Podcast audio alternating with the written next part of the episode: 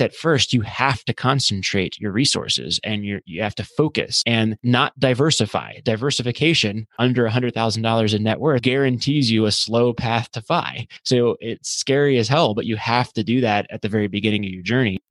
Welcome to the House Hacking Success Podcast, where you'll learn the path to free rent and financial freedom through real estate.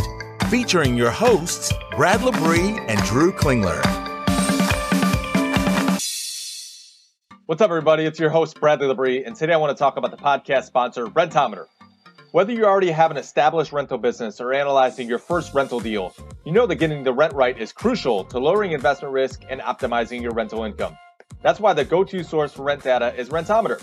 Property investors and property managers rely on Rentometer because it is the fastest and easiest way to access quality rent data for addresses and neighborhoods anywhere in the United States. You can also research current local comps, trends, and property data. Don't take our word for it. Rentometer analyzes over 500,000 rents per month and gets rave reviews from customers.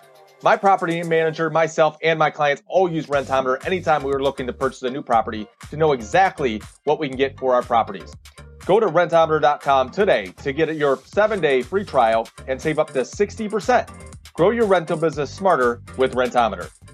What's up, everybody? Real quick before we start the show, if you go down to the description or the show notes for this podcast episode, there's a link, and that's going to send you to a page that you can download our free ebook on. This ebook is really good. Brad wrote it, and it covers everything that you need to know about house hacking in a very structured order so you can put all the pieces together. All right, enjoy the show. Welcome to House Hacking Success. Today we got Scott Trench on the show, CEO of Bigger Pockets. Thank you for joining us, Scott. Thanks for having me, Drew. Scott, we brought you on the show because you got a couple house hacks in your background, and we look up to you. We loved your book, uh, Set for Life. Uh, could you tell us a little bit about yourself? Sure. So I'm the CEO of Bigger Pockets. I am uh, married to a wonderful woman. I enjoy Denver, Colorado, and all the activities we have around here, like the outdoors rugby, a little bit of gaming, and spend most of my time kind of working towards our mission here at Bigger Pockets, which is helping people become financially free through real estate investing. Very cool. And Bigger Pockets, you know, it's had a huge influence on me. I think anyone who ever goes to look into real estate investing always comes across Bigger Pockets, and we appreciate all the work you do there. Oh, thanks. Yeah. I mean, it's just wonderful to, to see the impact that Bigger Pockets has had. I never would have thought we'd be like we are right now, this big and, and this, I guess, influential to some degree when, when I joined seven years ago.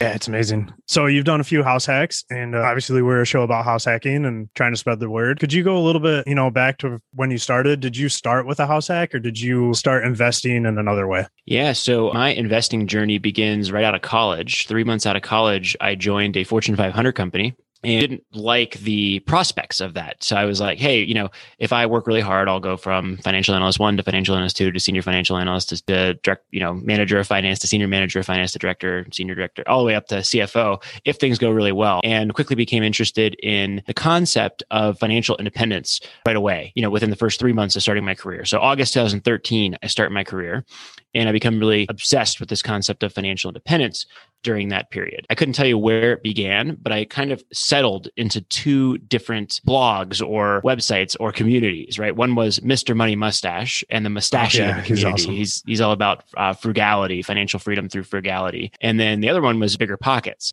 allows you to save more, which means you have more to invest.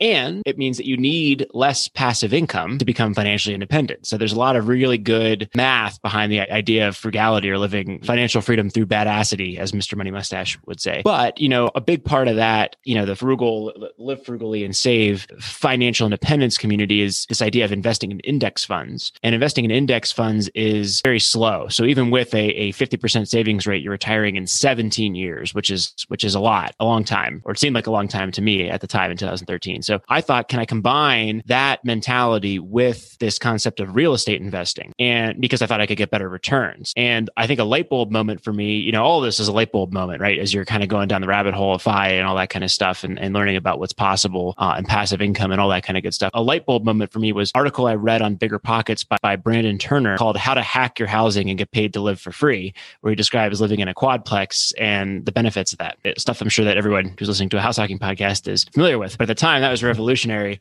I think that's where the term house hacking can be traced back to is, is potentially that article. And I became like, that has so many obvious benefits. The ROI is astronomical, as I'm sure we've discussed on the show here in the past. And more importantly, if you're coupling it with a Mr. Money mustache mentality, it reduces my living expenses to a large degree, which again decreases the, the, the threshold, the minimum threshold I need to attain FI. Because you know, if, if I go from spending 2000 a month, which includes my rent, to not paying rent anymore, now my threshold for FI is come down to 1500 a month, which is a very easy, relatively speaking, level of passive cash flow to attain. That was kind of the mentality behind that. Over the course of 2014, I, early 2014, I drove for Uber, I tutored, I tried to start a couple of little side businesses that lost a little bit of money. But between that and my job, and I, I participated in the ESPP at my job and all that kind of stuff, I was able to, on a $48,000 a year salary, accumulate about $15,000 by July of 2014 and about $20, $22,000 by November of 2014. In July of 2014, I um, actually through networking with local real estate investors, met the founder of Bigger Pockets, Josh Dorkin, and joined Bigger Pockets as the third employee. And at the same time, I was shopping for duplexes. And around that same time, maybe like a month or two later, I went under contract on my first duplex. I got that duplex because prior to joining Bigger Pockets, I had posted in the forums, Hey, I'm a newbie in Denver, Colorado, looking to buy my first duplex house hack, yada, yada. And an agent reached out to me and I thought this was the coolest thing ever. I didn't realize that the agent just wanted, you know, was hoping for some business, but she ended up being great and brought me a duplex a few months later um, that met all of my criteria. And this duplex was a side by side flat roof duplex, dumpy little building, terrible yard full of weeds, worst house on the block. I think I later found out that there might have been a murder or a shooting on the on the property in yeah. prior years before then or whatever. But I got the place for two hundred and forty thousand dollars. And at the time in, in, Denver, no no one will understand this now. You can't relate because the market had been going up for six years and everything was overinflated. And everyone was talking about how the Denver market was about to crash because prices were going through the roof and how insane it was and what a buyer's what a, a seller's market it was. So nothing like the current situation we have today. Because the property is offered through HomePath, it's a foreclosure. It's only offered to owner occupants and not to investors for the first 30 days. And so that gives me a grace period to call up a couple of friends and investors and that kind of stuff and think about it. And I'll never forget one of the investors I met while networking in previous months decided to come through and walk through the property with me. That hour that that guy spent with me, just walking through the property to reassure me that, yeah, this is a good one. I would buy this in a heartbeat. I'll buy it if, if it, when it comes on the market. That little push over the edge I needed to fully commit to the action. So what did that look like? I, I made an offer for $240,000, which was like a little below asking price. I think 245. I put down 5% in an FHA loan, I, which is 12, $12,000, closed a little bit later and got to work. First day I moved, I had a roommate at the time who was my, who, you know, was, is my best friend. And we had lived together since college. And so we were living in a apartment. He was a consultant and we moved in to the property that I think over Christmas or something like that. It was miserable in the middle of the night. And I woke up the next morning and you realize very quickly when you don't have things like blinds in the bedroom and that kind of stuff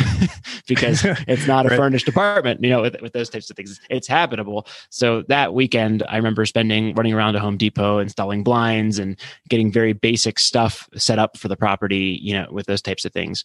Quickly, I got the other unit ready to rent. And then I and the roommate rented the other side and he paid me 550 per month and the other side 1150 per month. And very quickly we kind of came to the arrangement, me and my my buddy, that he would buy another one later and we would begin to pool the interests of the of the rental portfolio because it was a lot of debt and all that kind of stuff. So I started out the mortgage was 1550. That was principal, interest, taxes, insurance and PMI and getting $1700 a month in rent in total from the roommate in the in the other side. And then I did that for about 18 months and over that 18 months I, you know, had a bike and biked to work because um, the duplex was was within five miles of my my job. And you know, I was at bigger pockets. I, I started out making like forty eight, fifty thousand dollars a year, and just kind of slowly snowballed my income as I started do, taking over ad sales for the company, for example. And maybe by 2016, my income had risen to 80,000 or so annually. And I had, you know, I was, I was spending very little on housing with that kind of, maybe just utilities and maintenance and that kind of stuff. Uh, the property had gotten all, all rented out and was doing pretty nice and slowly appreciating and more rapidly appreciating in later years. And around 2016, March, we, we decided, me and my, my roommate and buddy, to buy another property. And so that one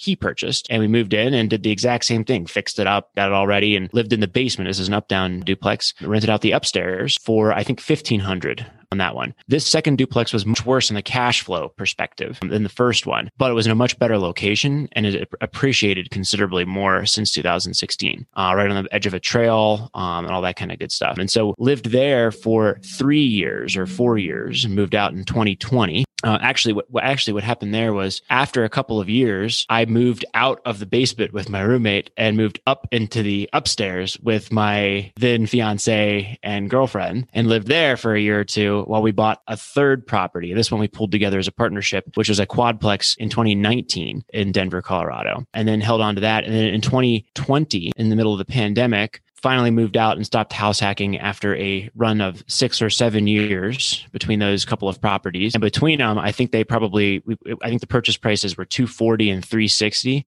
And I wouldn't be surprised if the combined value is over a million dollars for those two properties at this point. Then plus the, you know, a couple of other investments that have been made over over that period. So I kind of glossed over a couple of things there, but is that a good high level overview of the, the house hacking career? Absolutely. I, I have a few questions. I wanted to circle back to uh, the first one where you did a five percent down FHA. You know, I hear a lot like I've done a three and a half percent down. Um, people always, you know, talk about the three and a half percent down. Was there a reason that you went with five percent down? I think I either was not aware of or not sophisticated like at the time here, there's no way I could say I'm pioneering any of this stuff, but the strategies were not as fleshed out as they are today, where it's like, here mm-hmm. is the optimal thing. The best option is the three and a half percent down conventional for these reasons and that. And so it, I didn't have enough of the information with that. So I did what I thought was the best option, which was the 5% down FHA loan um, okay. at the time. So, but yeah, okay, cool. I, I, probably could have in many cases optimized a few little things here and there around. Yeah. And I know you said that one cash flowed, which is pretty cool. When I look at duplexes and analyze those, I don't see a lot of uh, cash flowing duplexes when you're living in the property. Typically, the ones I see, especially in my area, it's going to be like the ones that were built in like the early 1900s that are going to have like the best cash flow on paper. But then these are older houses that are kind of in downtown area. And, you know, once you actually factor in maintenance because of how old the house is, that cash flow looks just as good as the ones that were built in the 60s, 70s, and 80s, kind of in the suburb area. But I, I don't see too many duplexes that cash flow these days. I don't know if you see any different in different markets. Yeah. So I'm under contract at this very moment on a duplex here in the Denver area. And the answer is no, they're not cash flowing the way that they used to. So you have to get a little mm-hmm. creative and change strategies. And so what I'm doing with this one is rent by the room. So it's a huge duplex and I'm buying it outside the city limits of Denver in a town called Lakewood, which allows rent by the room. It's got a ton of off street parking, really nice units, really big units. Both have separate backyards that are grassy and perfect for dog owners, for example. And so, yeah, me, me and my buddy are going to turn that into a rent by the room property. We'll probably, we'll buy it for 720. We believe that with rent by the room, we can get income of about 37 to 3800 per unit with much higher turnover and higher management costs, but still dramatic improvement over the 2200 we get on a long-term rental basis. And so over time, over the first couple of years, we'll manage that intensively for the rent by the room and continue that indefinitely or turn it into a long-term rental if and when rents rents increase over the over the years with that. We think this is a really quality asset in a really good location that's going to be put to its highest and best use with this. And so doing about $50,000 in remodeling to make it suitable to that purpose and um, kind of a unique another unique asset. Yeah, a lot of like I'll see duplexes around here and it'll be like if you're going to house hack them, you know, the cash flow well house hacking is usually like somewhere around like negative 300 400 but I think like people should still consider duplexes um if they got a family. Like i have you know a wife stepdaughter and like we're not gonna move into a single family or anything and rent by the room. We're gonna stick to like side by side duplexes keep it comfortable. And it's still like you know the cost to live in the city we're paying less than half that. So it's still a great deal. And on that note you said that you were house hacking with your girlfriend at the time in the duplex and then you moved over to was it a quadplex that you house hacked afterwards? No no sorry. Or, the two house hacks were the one that i purchased and one that my buddy purchased and then we okay. bought a, a quadplex together while house hacking the second house hack. And so we kind of did it in a little weirder of a way with some of those things. Okay. Um, my wife, fiance moved in, fiance at the time, wife oh, now, oh, fiance. Uh, moved okay. in in around 2018, let's call it. Um, I, I, could be wrong there. She might be mad at me. Um, in 2020, I moved out of the house hack and began renting um, as a tenant in a nicer place downtown because I thought that it's a, it was a great time in the midst of the pandemic to rent downtown. um, and so I got a great deal there. And actually, um, so I'm buying other property while renting as a tenant on with that. So one one and that that might be a good model here for some folks listening around house hacking is house hacking is about the best thing you can possibly do with your money, um, in my opinion, um, from an ROI perspective, because you could put down so little, leverage so much, and still take on a less risky position than all of your homeowning and renting peers. Because you're on the trend of rising prices and inflation, you're not not against it as a tenant is, and you are getting that huge amount of leverage in return in a way that is less risky, I think, than your homeowner peers because you have at least the chance of getting rental income from your tenants, even if mm-hmm. that if, even if that dries up one day. The house, the homeowner is not expecting that and has no chance uh, to get that. So it's I think that that's that's a huge advantage. But what's up, everybody? Let's take a quick minute and talk about RentRedi. Are you new to house hacking and wondering how you find tenants and collect rent? Especially while trying to maintain professional boundaries and a shared living space, RentRedi can help you manage your house hack setup. For less than $9 a month, you can do it all.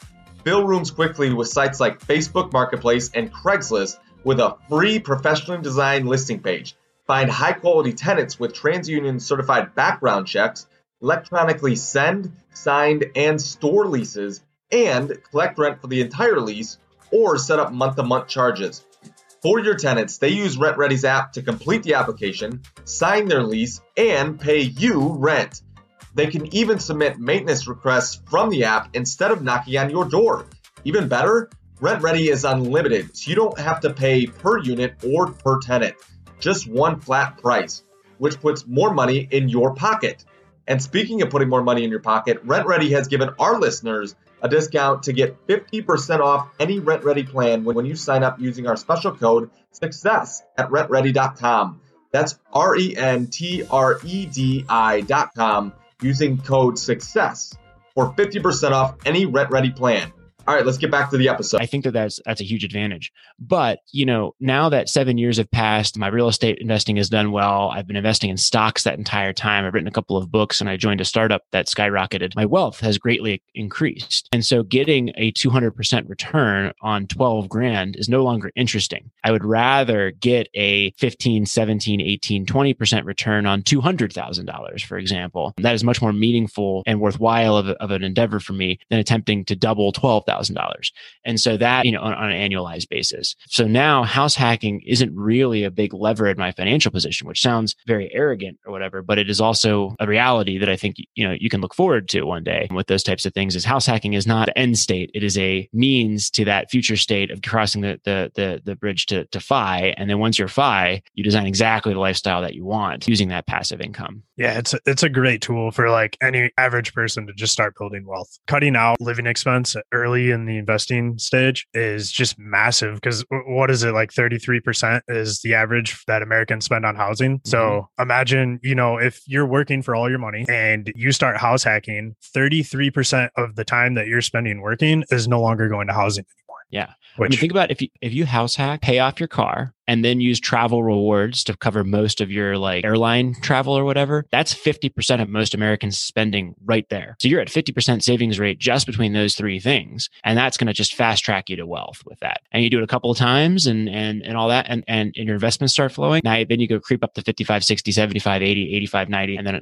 that magical 100. And then as long as you just never allow yourself to get past that 100%, you're spending more than 100% of your passive income, your lifestyle can creep forever from then. Not that, you know, not that I spend that much, but like you you have that option because passive it's not active income, it's it's your passive income that's covering your lifestyle. Have you ever read the book uh, Life and Air? I have, yeah. I'm listening to it right now and one of the points that they really drill down is if you can eliminate your housing expense, you can have a lot of freedom. And the book kind of talks about a little bit different than like I think what we believe in. It talks about paying off a house or paying for it in full and saving up for a few years to be able to do that. And you know, it's like make that three, four year sacrifice to pay off a house. Where like what we do if we house hack is you probably only have to make like maybe a one or two year sacrifice depending on your income to just save up for a down payment. And then you can buy a house where you house hack and you can start living rent free, kind of like what Life and Air talks about, much faster and is going to give you an asset too that's going to cash flow when you move out. So it turns that into just like a snowball effect that's going to grow your wealth and even get you more freedom than if you were just going to buy a house outright to eliminate mortgage payments. I love that book. I've read it. I internalized it. I don't do it. I still have debt right. on my assets and that kind of stuff. But that's because I kind of look at it as like I'm here and I have the privilege of being able to run this company, Bigger Pockets. And I got no intention of stopping anytime soon because we got a mission and we're on it and we're, we're running towards it. And as a result of that, I have a, a very reliable stream of income coming from my income here and, and my books and, and my other assets. So I'm still in accumulation mode, even though I'm far past FI um, with that. If my circumstances were to change, I would quickly begin changing the state of my portfolio and beginning to deleverage or create more more true cash flow rather than you know kind of optimize for long-term wealth to to, for, you know because there's a difference right? A leveraged portfolio is going to generate more long-term wealth on average than a deleveraged one but you're going to get more cash flow from a deleveraged one because you have less mm-hmm. debt right? And so that's the the trade-off there. And so i i'm kind of still going in the, the accumulation or building mode here with this but you know it's not because i have a desire to spend greatly. It's because it's a mathematical game and i can't help but play it at least while my circumstances say that's where it is. You know, there's no reason to have less money in 10 years if I'm going to work anyways right now than to, than to not, you know, so, so I, am just continuing to optimize. But if in the, in the end state, you know, if I want to spend a few years with future kids or whatever, I would absolutely adopt the principles of that book for the most part. Beware if you're listening, there are a lot of Christian principles in that book. That's fine with me. I'm, i was raised Catholic with all that, but uh, not be for, for some folks. Yeah, it's true. Yeah. And, and the, my main takeaways have just been like trying to live a more abundant life, right? Like the end goal is figuring out how you can get to a point where you get to do the things that you enjoy, spend more time with family, whatever it is that your definition of an abundant life is. Whether you want to do it the way that the Life in Air book suggests and pay off a whole house, that's fine if that's your comfort level. But I feel, and you probably feel, that house hacking is probably the best way to get to that point of living a abundant life. Absolutely. And then you can eventually graduate from house hacking, like like you did. Yeah, and you just have to think of it as a means to an end, not the end state itself. So, although it is the end state for a couple people, we had Vicki Robin on the uh, she she wrote Your Money or Your Life, which is a very oh, yeah. or another great one and and kind of pioneered a lot of this stuff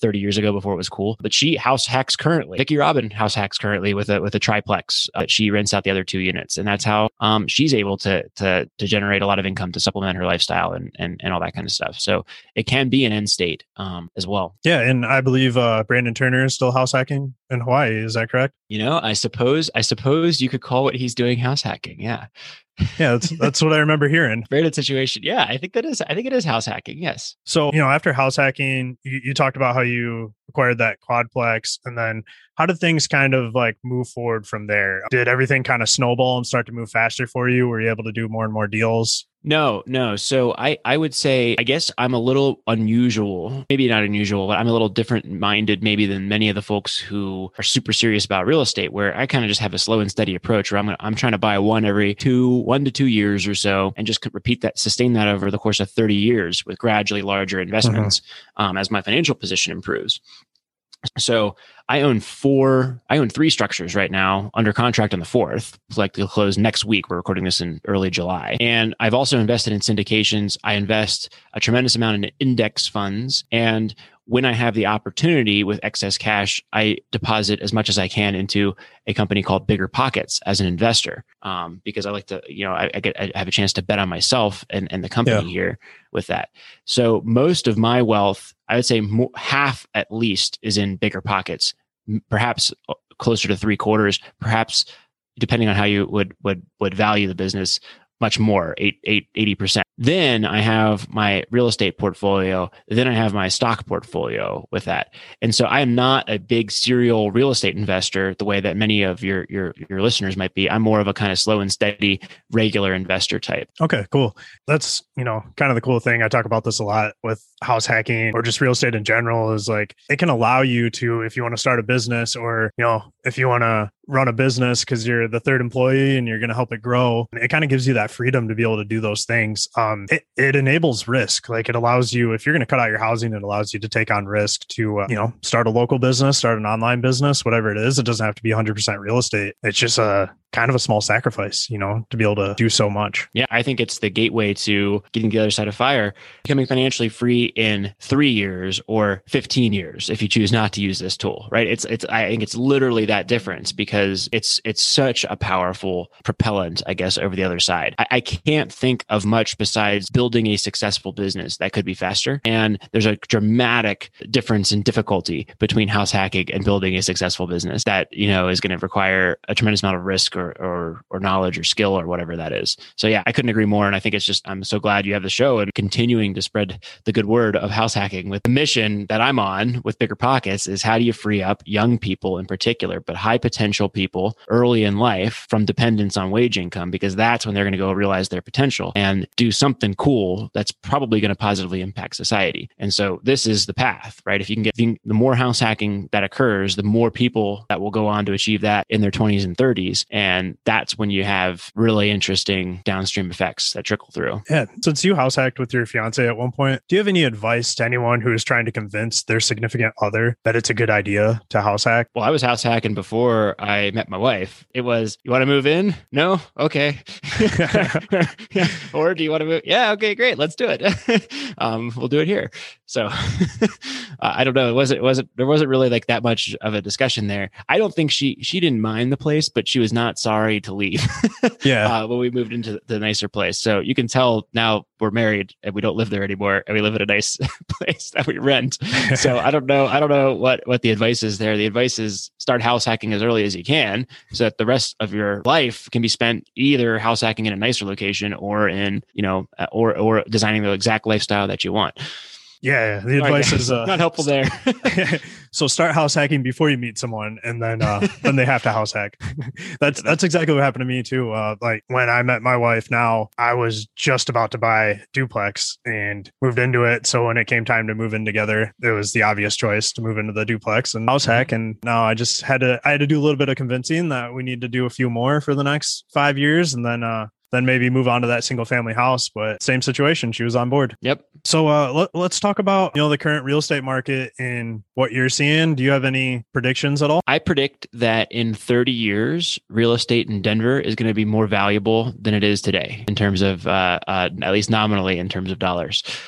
Oh yeah. Sorry, that's the simplistic answer. So, but seriously, that's that's how I frame all of my investing strategy mm-hmm. around that premise. I believe that long-term investment in a, a market that is desirable in it, in its inherent characteristics. I like Denver. People are moving to Denver because they want to live in Denver. Companies mm-hmm. are moving to Denver because people want to live in Denver because we've got cool stuff here. We've got mountains. We've got Rocky Mountain National Park an hour and a half away. We've got ski resorts. We've got incredible summer weather that is high and dry and beautiful summer nights and beautiful winter days and all that kind of stuff. And it's not California or New York. There's an active scene here. We're the healthiest state, you know, um, or, or very close to it. And we've got limitations on supply. We've got plenty of land. Uh, it's a big flat land east of the, the mountains, but there's no water. So to get pump more water to support larger population here is incredibly expensive. You got to pump it in from the Midwest with that over hundreds and hundreds of miles. So it, there's a clear limitation on supply here in Colorado and a huge demand to live here just because it's awesome. And so to me, that bodes well for a 30 year timeline and says that I can't model it out. I can't give you any hard detail, but I can speculate that over 30 years, property here in Denver is going to appreciate faster than the national average over the long run. And so borrowing on a fixed rate against that long term appreciation and sustaining at least a minimum amount of cash flow seems to me like a great way to drive consistent, great long term returns. And so what is going to happen next year or in three years or in five years? I don't know. But a steady strategy of buying consistently over a 30 year period to me seems like a winning formula that I can apply and rest my head easy at night as long as I capitalize my business so that I won't go bankrupt in the interim. Because, you know, if you go bankrupt, it ruins your whole plan right away. That's the plan is it's consistently, conservatively continue to buy real estate in great locations in Denver, Colorado that meet minimum cash flow, flow uh, uh, conditions. And hold and wait. And so that seems to have been working very well so far. Maybe I've had just had a good run here, but I think that in the event of inflation, um, that could be likely to continue. Because you asked, I'll still speculate anyways in the next two to one, two, three, five years. I think if the government were not a factor, you could have a much better chance at predicting what is going to happen in the real estate market. But because the what is going to happen in the real estate market is the combination of economic and government uh, intersection with that, I think it's incredibly hard to predict what specifically is going to happen. For example, last year prices should have come crashing down, but instead we injected trillions of dollars into the economy and funded landlords through unemployment insurance. With unemployment insurance, we were making sure that uh, the lowest income earners, who are predominantly renters, had funds with which to pay rent for the most part. So you still hear stories about t- landlords that are not that are struggling whatever with tenants paying rent, but overwhelmingly, it's a remarkably positive story in the sense that there really wasn't a lot of uh, overall eviction as a percentage rate. Rent rent collections were largely on time and in the full amount across the country, and especially for small mom and pop landlords compared to apartment co- complex owners. So, what I think is going to happen over the next year or two, I think we're going to see a tremendous amount of inflation as a result of government fiscal policy, and that that and artificially low interest rates that are going to continue to push prices high. I think you've got a, a complete lack of labor for in the construction industry. So that's going to limit supply. You've got raw material shortages right now which are increasing prices at least temporarily and may continue for some time. So I don't see where the supply of new housing stock is going to come from that's going to offset the demand that's going on going on here. I do think you're going to see a little bit of a rebound in apartments because living in an apartment in downtown cities is pretty cool in spite of the pandemic that we just had. uh, so I think that now now may be a good time for those types of condos or apartments there because they're probably a little bit compressed still. But I, I think that in general, I don't know if it's going to continue to inflate at 10% or 12% a year nationwide, the housing prices, but I think that they're going to continue to increase over time with that. You've also got a huge transfer of wealth coming from the older generation to millennials and the next generation, trillions and trillions and trillions of dollars that are happening in several hundred thousand dollar installments. And that can go to housing and other types of things there. So I don't see where the where the prices are going to drop in the next year or two from a economic perspective. The government could change all of that in the stroke of a pen. So if you increase interest rates, you're going to immediately bring prices crashing down because when interest rates go up, your purchasing power declines because you can't afford the payment with those types of things. So that's a huge uh, challenge there. If the government constricts the money supply and stops injecting trillions of dollars into the economy, I think you're going to see a recession or depression with with those types of things that comes about as a result of that. You know, um, if they continue doing that, you're going to see wild inflation. I don't mm-hmm. know what's more harmful. Inflation generates incredible amounts of wealth inequality because you know you're you're with with last year you're injecting all this unemployment insurance into the hands of renters. That's flowing right on through to landlords. And while you're reducing interest rates and doing that, the prices of these properties increase by hundreds of thousands of dollars. So Scott, as the landlord, does not receive any unemployment insurance or stimulus check, but instead I get hundreds of thousands of dollars of wealth appreciation for my rental properties as a result of government policy. So, you know, I, I don't know what there's a right or wrong with any of these different types of things. What I think is going to happen, I think we're going to see inflation and the government continuing to inject money into society and that continuing to bode well for the scarcest asset, which is real estate. Yeah, that'll be interesting to see too. Cause like, you know, my belief or perspective has always been like, if we're due for a recession and it's going to be coming and we just get out the money printers and send money into the economy to push off that recession, I feel like we're just delaying the inevitable and, you know, possibly making the impact larger when the money stops coming. You know, whether that's going to happen or not, we have no way of knowing, but I think it'll be interesting to see. I was curious too, while you were talking about Denver, I was doing some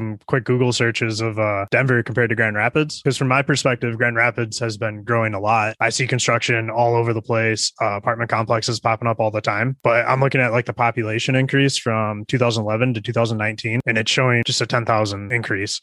And then I look at Denver for that same uh, time span, and it's like 115,000, like significantly higher. And it's showing a pretty steep incline and population increase over the last 10 years. I think Grand Rapids is, a, is probably a wonderful place. I, I, never visited, but I've been, you know, I've been to Michigan a few times with it. Mm-hmm. But, you know, like you don't, you think people are moving to Grand Rapids because it's, it's a nice place and it's, it's, it's affordable and there's a couple of good things there. But like Denver is freaking awesome. And people from all over the country want to come here. Yeah. Specifically, of all the places in the country that they can choose to live, they want to be right here because of their, they love the outdoors or mountains or biking or hiking or whatever with that. And I'm sure that that appeal, there's appeal, similar appeal in some cases to places like Grand Rapids. But I think you've got Denver, Colorado, Nashville, Tennessee, Austin, Texas, Charlotte, North Carolina, Charleston, South Carolina, and maybe five, ten other markets around the country that people are moving to just because they want to be there. And there's something, there's something about those cities that people are, are migrating to for, for various reasons with that. I don't know about those other cities in a 30 year time horizon, but you know, right now it seems like those are the places that have a lot of momentum. Yeah. Uh, with how good things have been in Denver, have you considered investing out of state or are you just going to stay focused on Denver because you're familiar with the area? Well, again, I think I think it comes down to that 30 year time horizon, right? Mm-hmm. So I'm not a real estate entrepreneur and I'm not chasing the yield in a short term capacity. I'm investing for the long term. And my belief is that long term, the yields here are going to be greater than other cities on an average long term basis. Now, I think I'm probably losing to my friends in Phoenix in, in a general sense. So that might that might have been a better market with that. But I I don't think that, for example, I will be wealthier in 30 years by going to Chattanooga. Not nothing wrong with Chattanooga. Um, or Memphis. Nothing wrong with Memphis, but I, I, don't think that in 30 years I'll make more money by moving into those markets and managing out of state uh-huh. than I uh-huh. will with Denver. And I also don't think I'll have more cash flow in five, 10 years in those markets than I will in Denver because rent appreciation is a thing as well that we're experiencing here with it. Yeah, of course. From my side too, I, so I just listed a unit in the duplex that I'm in, and I listed it yesterday, and I've had about 75 or so messages of people interested. And I don't know, you know, I haven't paid very close attention up until now, but it seems like rent demand is really high. It could be something to do with the time of the year. That's another thing. I think rent prices are going to increase a ton this year. I think it's hard to buy homes right now, and rent demand com- is going to follow that. And so I, I think it has not caught up yet, but I think that this next 12 months, you're going to see skyrocketing rent prices around the country. Last month or the month before, Denver rents increased 2% in a month, which is like a 25 or 30% CAGR when you multiply that out on a monthly basis over the course of a few, uh, you know, 2, 1.02 times 1.02 times 1.02, not, you know, kind of thing. So you've got it. That was an astronomical increase. And I think you're definitely going to see that in the next year, or that would be my prediction at least, absent, again, government intervention. Yeah, yeah, that would make sense to have a direct correlation between uh, rent prices and you know the current housing supply. Wages are skyrocketing. Wages right are now. going up. Yeah, there's so many. Uh, I mean, there's people just companies all over the place just advertising on billboards with signing bonuses, all this, just trying to get people in. You know, wages are going up. You see all these, uh, you know, fifteen dollar an hour jobs for uh, their low skill jobs, so that's going to go up, right? So with that, rent prices got to go up.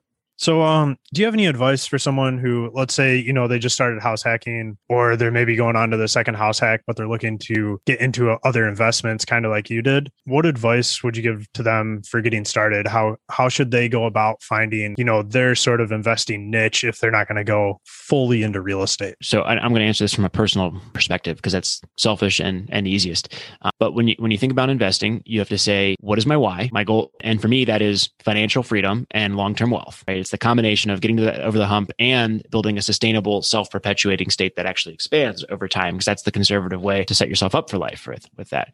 Okay, great. I have four levers I can pull. One is to spend less. One is to earn more. One is to invest to attempt to build assets. And the, and the last is to create assets, right? And none of those levers is right or wrong. All of them are the right one at the right time. When you're earning $50,000 a year and have no assets and no wealth and work a full-time job, you can't create a business. You can't really earn more income unless you're going to moonlight at $7 an hour on driving Uber or whatever. And you can't, you have nothing to invest. So therefore your lever is, sa- is saving money. Once you have a few thousand dollars, maybe you can get into house hack. But when you're outside of your, when you're in that year window or waiting your year or whatever it is, or saving up, you don't have the option really to invest in a way that's going to meaningfully move your position forward. So then you have to get back to frugality and saving or whatever. When and if you get a job that allows you to earn unlimited amounts of income, like for example, let's say you become a real estate agent or you start a business or you join a startup or whatever, then all your focus should be on that because that's your biggest lever in the, in the short run. You can relax a little bit on the spending side and not worry about the investing, maybe go more passive with that. When you have 50 grand and in liquidity and very little else with those assets, maybe that's the time to think about real estate investing because that's a great way to get that arbitrage return. So you have to use the right tool at the right moment in your journey with that. And then once you get to closer to five, maybe cross that 250, $500,000 mark and you've got a, thousand or so in passive income, a little bit of liquidity. Maybe that's the time to start thinking about creating assets and leaving your job if the upside isn't there and those kinds of things. So you have to use the right tool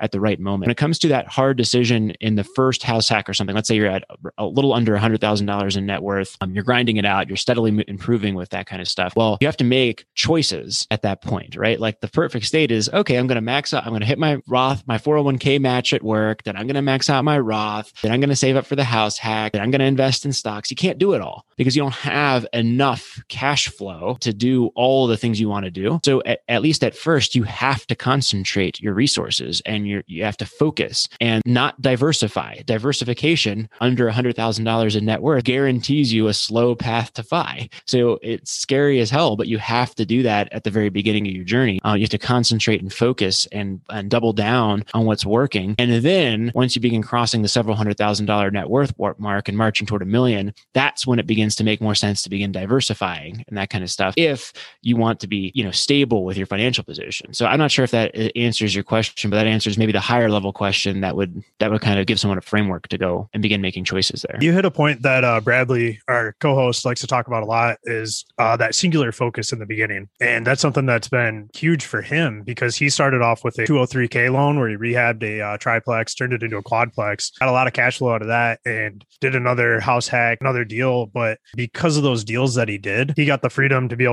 He's going to start his own brokerage now. He's starting a construction company, and he's not taking on a lot of risk because of that. But um, in the first few years, the singular focus was house hacking. Yeah. So he probably concentrated 95% of his net worth into real estate at that point in time. When I first started out, my net worth was $20,000 in cash, then $240,000 in real estate with the 235 or whatever thousand dollar loan after the closing fees and three and $8,000 or $10,000 in cash. And that's it, right? There's no, there's no diversification when you're starting out. You have to concentrate and go singularly focus like uh, your co-host on that one most important thing or one or two most important things. And then you can build up the several sources of income steadily over time. It's super uncomfortable and it has to be. There's just no other, unless you want to just grind it out for 10, 15 years to build out the diversified portfolio at 8% compounding returns that's less risky. All right. Well, Scott, I really appreciate you coming on the show. Before we uh, end the call, we got a couple just quick closing questions. This is a good opportunity to uh, talk about the books you wrote. But do you have a favorite uh, real estate or business book? So I'm going to give you two personal finance books. One is is going to be The Psychology of Money by Morgan Housel, and the second is going to be The Millionaire Next Door. And I intentionally do not plug the bigger pockets books because they're all bigger pockets books and that would be shameless but i love all of those uh, but i will not the two books that i recommend are going to be those two not affiliated just fan awesome just fan. awesome and what's the difference between the person who's going to take action and move forward with house hacking versus someone who's nervous about getting started maybe the person who is taking action can't articulate it this way but this is what is happening they're saying the risk of losing or having a problem with the house hack has to be weighed against the risk of not act of, of inaction and stagnation stagnation and loss and slow suck away of my human potential by not realizing all of that. And so they realize the difference between those two things, those risks, and, and act accordingly. And it's far riskier to not act and just allow your potential to waste away than to act and and and seize and at least try. I love that. Yeah, there's definitely a big opportunity cost there. All right, where can people find out more about you? You can find me on Bigger Pockets. Uh, you can search my name in the search bar and connect there, or you can uh, find me on Instagram at at Scott underscore Trench. There's probably a couple other places. Oh, we have a, a, Facebook group for Bigger Pockets Money as well, um, in addition to our forums on Bigger Pockets. So I hang out there a lot. So yeah, those are those are a couple of good places. Awesome. For the listeners, uh, we'll put those links in the description. Uh, we're going to link to your books too, and really appreciate you coming on. All right. Well, thanks for having me, Drew. Yep. Thank you, Scott.